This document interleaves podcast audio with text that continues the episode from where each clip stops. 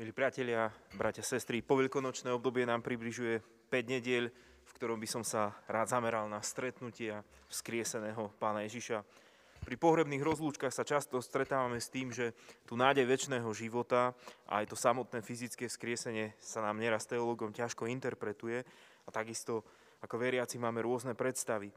Raz pán Ježiš prešiel cez zatvorené dvere, píše Božie slovo, potom jedol ryby či plás medu, potom mu Tomáš neveriacký pchal ruky do rán, alebo aj tí dvaja z Emaus, toľko vedeli o pánovi Ježišovi a preca ho nepoznali až pri lámaní chleba. Rád by som teda týchto najbližších 5 nediel sa venoval stretnutiam so vzkrieseným. Aj reálne, skutočne, aj z poznatkov z Božieho slova, najmä teda z nich, no ale aj symbolicky, tiež osobne. A dúfam, že to bude prínasné pre nás všetkých, pre našu spoločnú dôveru nášho Pána Ježia Krista. Prečítam teda slova z Janovho Evangelia z 20. kapitoly, kde takto čítame verše 11 až 18. Mária však stála von pri hrobe a plakala. Ako tak plakala, nahla sa do hrobu a na mieste, kde te, ležalo telo Ježišovo, videla sedieť dvoch anielov v bielom ruchu. Jedného pri hlave a druhého pri nohách. Títo jej povedali, žena, čo pláčeš? Odpovedala im, vzali mi pána a neviem, kam ho položili. Ako to povedala, obrátila sa a videla Ježiša stáť, ale nevedela, že je to Ježiš. I riekol jej Ježiš, žena, čo plačeš, koho hľadáš? Ona si myslela, že je to záhradník a povedala mu, pane, ak si ho ty odniesol, povedz mi, kam si ho položil a ja si ho odnesiem. Ježiš ju oslovil, Mária. Ona sa obrátila a povedala mu hebrejsky, Rabúny to znamená majstre. Ježiš jej riekol, nezdržuj ma, lebo som ešte nevstúpil k otcovi, ale choď k mojim bratom a povedz im, vstupujem k svojmu otcovi a k vášmu otcovi, svojmu k Bohu a k vášmu Bohu. A Mária Magdalena šla a zvestovala učeníkom, že videla pána a že jej to povedal. Amen. Toľko je slov písma svätého. Milí priatelia, bratia a sestry, Ženy boli prvé pri hrobe a minulý týždeň sme s našim kameramánom Rúnim rozprávali a on zaspomínal na svoje štúdia, aj teraz sa na mňa usmieva a spomínal, ako im vyučujúci zdôraznil, že prečo neboli prví pri hrobe muži.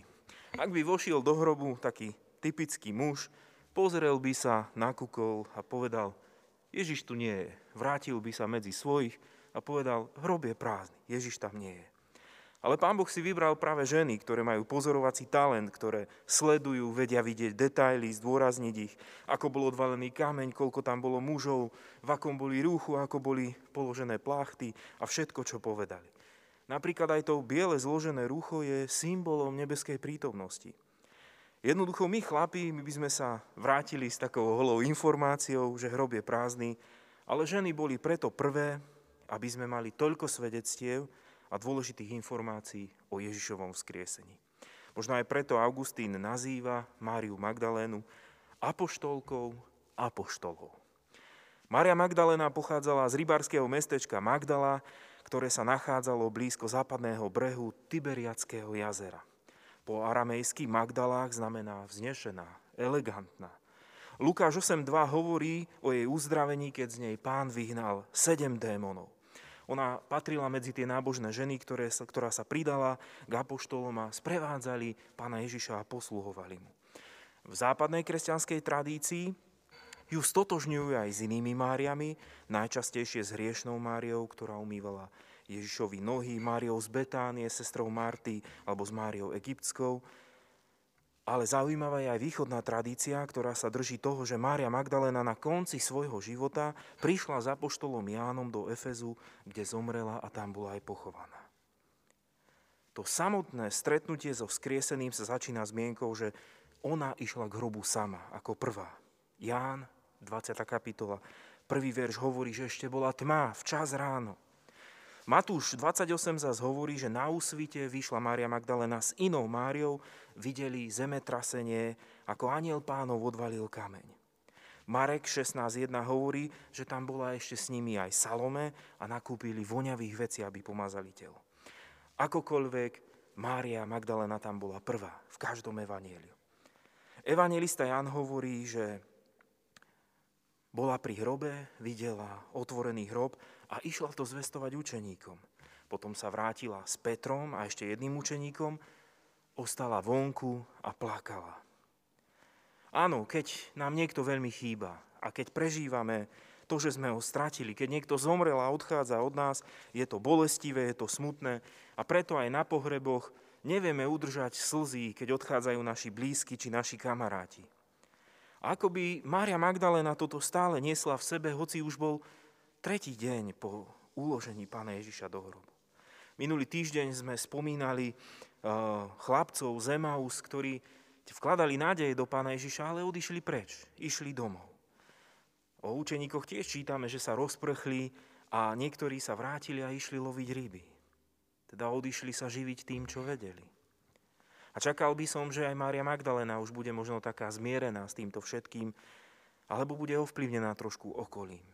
Možno vyrovnaná, ale stále sklesnutá. Čakal by som, že ako žena bude ohromená, na čo sú nám teraz tieto mastičky, ako teraz vykonáme tie posledné veci úcty zosnulému ale ona plakala a svoju bolesť vyjadrila zaujímavými slovami. Vzali mi pána a neviem, kam ho položili. A viete, ja v tom nachádzam veľmi, veľmi jednu dôležitú vec, že ona vyznala, Ježiš je môj pán, aj keď zomrel. Ježiš je môj pán, aj keď ho ukrižovali. Nič sa nezmenilo na jeho božskom pôvode, na tom dotyku kráľovstva Božieho, ktorý on nechal v mojom srdci. Vnímam to tak, že tým plačom, za tým fyzickým telom pána Ježiša, za tou jeho bytosťou chcela len zvýrazniť, čo znamená navždy pre ňu pán Ježiš. Je môj pán, aj keď som ho videla umierať. V rozhovore s ľuďmi často počujem, že oni veria v pána Boha, veria v nejakú energiu, mocnosť nad nami, niečo tam v nebi hore je. Ale vôbec otázky po Bohu nespájajú s Ježišom. Boží syn pre mnohých ľudí nemá žiaden priamy vplyv na ich osobný život. A v tých slovách Márie Magdalény, že vzali mi pána, je vyjadrené to gro kresťanského života veriaceho človeka. A mnoho ľudí ešte stále vo svojom živote neurobilo tento dôležitý krok viery, toto význanie, Pane Ježiši, buď môjim pánom. Veď a spravuj môj život. Áno, viacerí túžime mať kontrolu nad našim životom, chceme spravovať našu rodinu, našu prácu, túžime po takej dokonalosti, ale ja mám takú osobnú skúsenosť, že akokoľvek som sa vždy snažil, tak bez pána Ježiša, bez jeho vedenia, bez jeho božskej prítomnosti v mojom živote, to vždy sa všetko strašne skomplikovalo. Stalo sa to vždy vtedy, keď som chcel byť šéfom ja. A v kontexte problémov sveta, pri tejto neistote ľudí, ktorú dnes zažívame, bezradnosti mnohých ľudí, by som rád poukázal na to, že mať Krista, mať pána, mať Ježiša ako svojho Boha a svojho pána, je to najdôležitejšie poznanie a najdôležitejšie význanie pre človeka dnes. Ježiš je môj pán keď tebou prechádza táto Božia vláda, keď v celom tvojom bytí rezonuje toto Ježišovo ja som cesta, pravda i život, vtedy nie je dôvodu na chaos, paniku a depresiu. Otázky viery a náboženstva sú úzko spojené s týmto najvnútornejším svetom, kde vyvstáva otázka, kto je pre teba Ježiš. On ako pán je podstatou, zdrojom náboženstva, kresťanskej viery a všetkej bohoslúžby. Zarážajúce sú verše 14-15, kde sa Mária obrátila na pána Ježiša, ale myslela si, že je to záhradník. No toto snad nie je možné. Pre mňa osobne je to komplikovane nepochopiteľné, lebo ona poznala fyzicky pána Ježiša a čo teraz po vzkriesení bol iný? Bol, bol zmenený? Alebo ho videla v pracovnom oblečení a myslela si, že je záhradník? Aké logické argumenty môžeme tu uviesť, že ona nepoznala toho, ktorého tak vo viere milovala? Ako často nepoznávame v našom živote Božiu blízko za prítomnosť.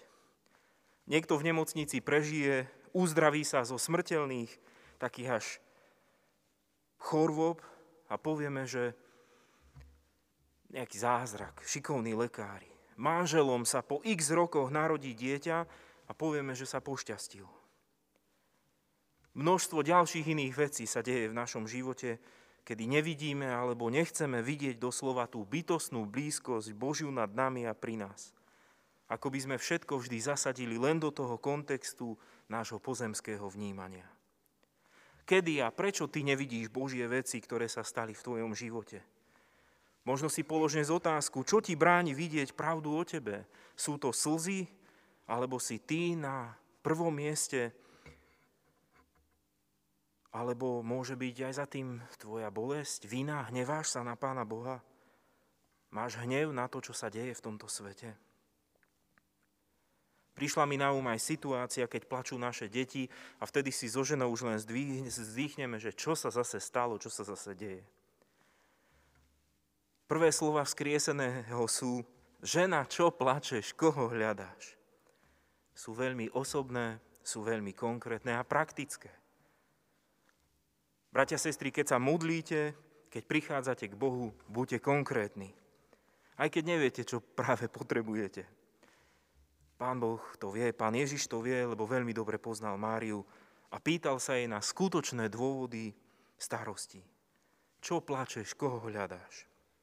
Pán Ježiš ako skriesený Boží syn netúži byť len vyvýšený a oslávený v církvi, ale chce byť pánom našich okamžitých a momentálnych vecí. Vzkriesený Pán Ježiš chce byť oveľa bližší a konkrétnejší, ako si myslíme, že by Boh fyzicky mohol byť voči nám. Tým, že Kristus porazil smrť u každého jedného z nás, môže byť jeho blízkosť v našom živote oveľa aktuálnejšia, ako si prajeme v našich túžbách alebo modlitbách. Mária Magdalena sa pozerala na pána Ježiša, obrátila sa na neho a myslela si, že je to záhradník. Pán Ježiš ju oslovil slovom Mária, menom. A ona sa opäť obrátila a hovorí tie vzácne slova, rabúny, majstre. Ak by sa opäť obrátila, znamenalo by to, že tie vyznávajúce slova by hovorila niekomu len tak do vetra, alebo odvrátená, obrátená, ale určite nie do tváre. Alebo to môžeme chápať tak, že sa pozerala na pána Ježiša len tak letmo a preto ho nepoznala. A až v čase, keď ju pán Ježiš oslovil Mária, možno zbystrila, vtedy sa pristavila, poriadne sa zadívala na pána Ježiša a poznala, že je to vzkriesený. Obrátenie je taký eh, v církvi veľmi dôležitý pojem, často rozoberaný a v moderných církvách to vnímame, alebo hovoríme o tom, že je to akt po naplnení Duchom Božím.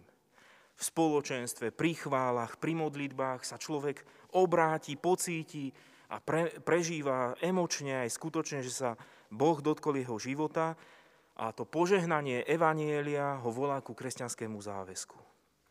To obrátenie v tradičných církvách skôr znamená také permanentné pokánie, v ktorom žije obrátený človek stále nasmerovaný na Krista. Ten hriešný človek si zaslúži Boží súd, ale v Kristovi ku mne prišiel Boh s milosťou a to naplňa môj život novými možnosťami, novou láskou, novou milosťou a preto som sa obrátil k Bohu odvrátenie sa od hriešného spôsobu života, ktoré je spojené s hlbokým pokáním, význaním vín a uvedomovaním si dôsledkov Kristovho kríža. To je to obrátenie. Akokoľvek, tu, v tom Ježišovom oslovení Mária, poznávame a vidíme nový rozmer obrátenia. Vidíme, ako sa Mária obrátila od mŕtvého Ježiša k živému Kristovi k živému Ježišu. Hľadala mŕtvého, hľadala smrť, hľadala telo, ale našla život. Našla živého Boha vykupiteľa. Obrátila sa zo smrti k životu od Boha.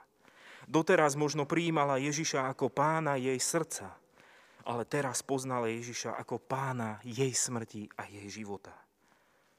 Mne osobne tento biblický text hovorí to, že Kristus raz vysloví aj moje meno, aj naše mená raz takto, verím, aj mňa zastaví a osloví a preto už teraz mu chcem byť blízky aj ja mojim menom. Aby Kristus poznal moje meno, aby Boží syn vedel, že aj tu na zemi počas môjho pozemského života ho hľadám, tak ako ho hľadala Mária. Skriesený pán miesto prežívania tej pozemskej radosti alebo takého toho šťastia pozýva Máriu Magdalénu k zvestovaniu. Dotyk A to oslovenie rabúny majster mohol pre Máriu znamenať práve návrat k minulosti, k radosti z toho, čo bolo. Tak ako ho ona poznala z dôb jeho verejného účinkovania a prejavov jeho moci. Môj majster. Vzkriesený sa však nechce zdržiavať s minulosťou, ale pozýva k novej skúsenosti viery. Mária má úlohu ísť a oznámiť učeníkom tú najkrajšiu vec – Vzkriesený vstupuje k svojmu Bohu a k nášmu Bohu, k svojmu Otcovi a k nášmu Otcovi. Zmysel vzkriesenia teda nie je len fyzický život po smrti, existencia, ale zmyslom Kristovho vzkriesenia je človek v skutočnom a v plnom spoločenstve s Bohom Otcom v jeho kráľovstve. Všetky tie slova a podobenstva o hostine, o rozdelení na ovce a kozlov, tie slova o poklade, o perle, o sieti, o stratenom peniazi, všetky tie Ježišové podobenstva, všetko dodáva zmysel iba s ním, so vzkrieseným Kristom, ktorý pozýva cez seba k fyzickému životu po smrti v plnosti Božom kráľovstve. Stretnutie Márie Magdalény so vzkrieseným Pánom Ježišom nás pozýva k bytosnému prežitiu nášho víťazstva nad smrťou v Kristovi. Na začiatku sme svedkami uplakanej ženy, ktorá túži a zakladá si vieru na vzťahu s historickým Ježišom. Túži po tom, čo možno bolo v minulosti a čoho sa držala. A na konci vidíme ženu, ktorá na Kristov príkaz ohlasuje Ježišovo skriesenie svojim bratom a poznáva veľkosť naplnenia Ježišovho zasľúbenia Božieho kráľovstva – z tých slov neviem, kam ho položili, sa stáva videla som pána. Ona, hoci žije v prítomnosti, spomína na minulosť, ale žije s Kristom a žije tou budúcnosťou. V tomto stretnutí nás Pán Ježiš vytrhuje zo slz, lebo má pre nás pripravené plné spoločenstve Nebeského kráľovstva, ktoré presahuje aj pozemskú radosť toho, ak by všetci naši mŕtvi ožili. Až vtedy máme pravý život, nie keď budeme žiť alebo povstaneme z minulosti, ale keď budeme žiť s Bohom. Keď budeme žiť s Bohom, s Ježišom pri nebeskom Otcovi. A napokon nás toto stretnutie Mári Magdalény so skrieseným pozýva viac ako tešiť sa zo seba, tešiť sa aj z iných. Ísť za tými našimi bratmi a sestrami, priateľmi, podeliť sa s nimi o to. Oni sú dôležití. Choď a povedz im. Lebo Ježiš odchádza k Otcovi, ale má tu svojich bratov a svoje sestry. Má tu svojich účeníkov. Choď a povedz im. Amen.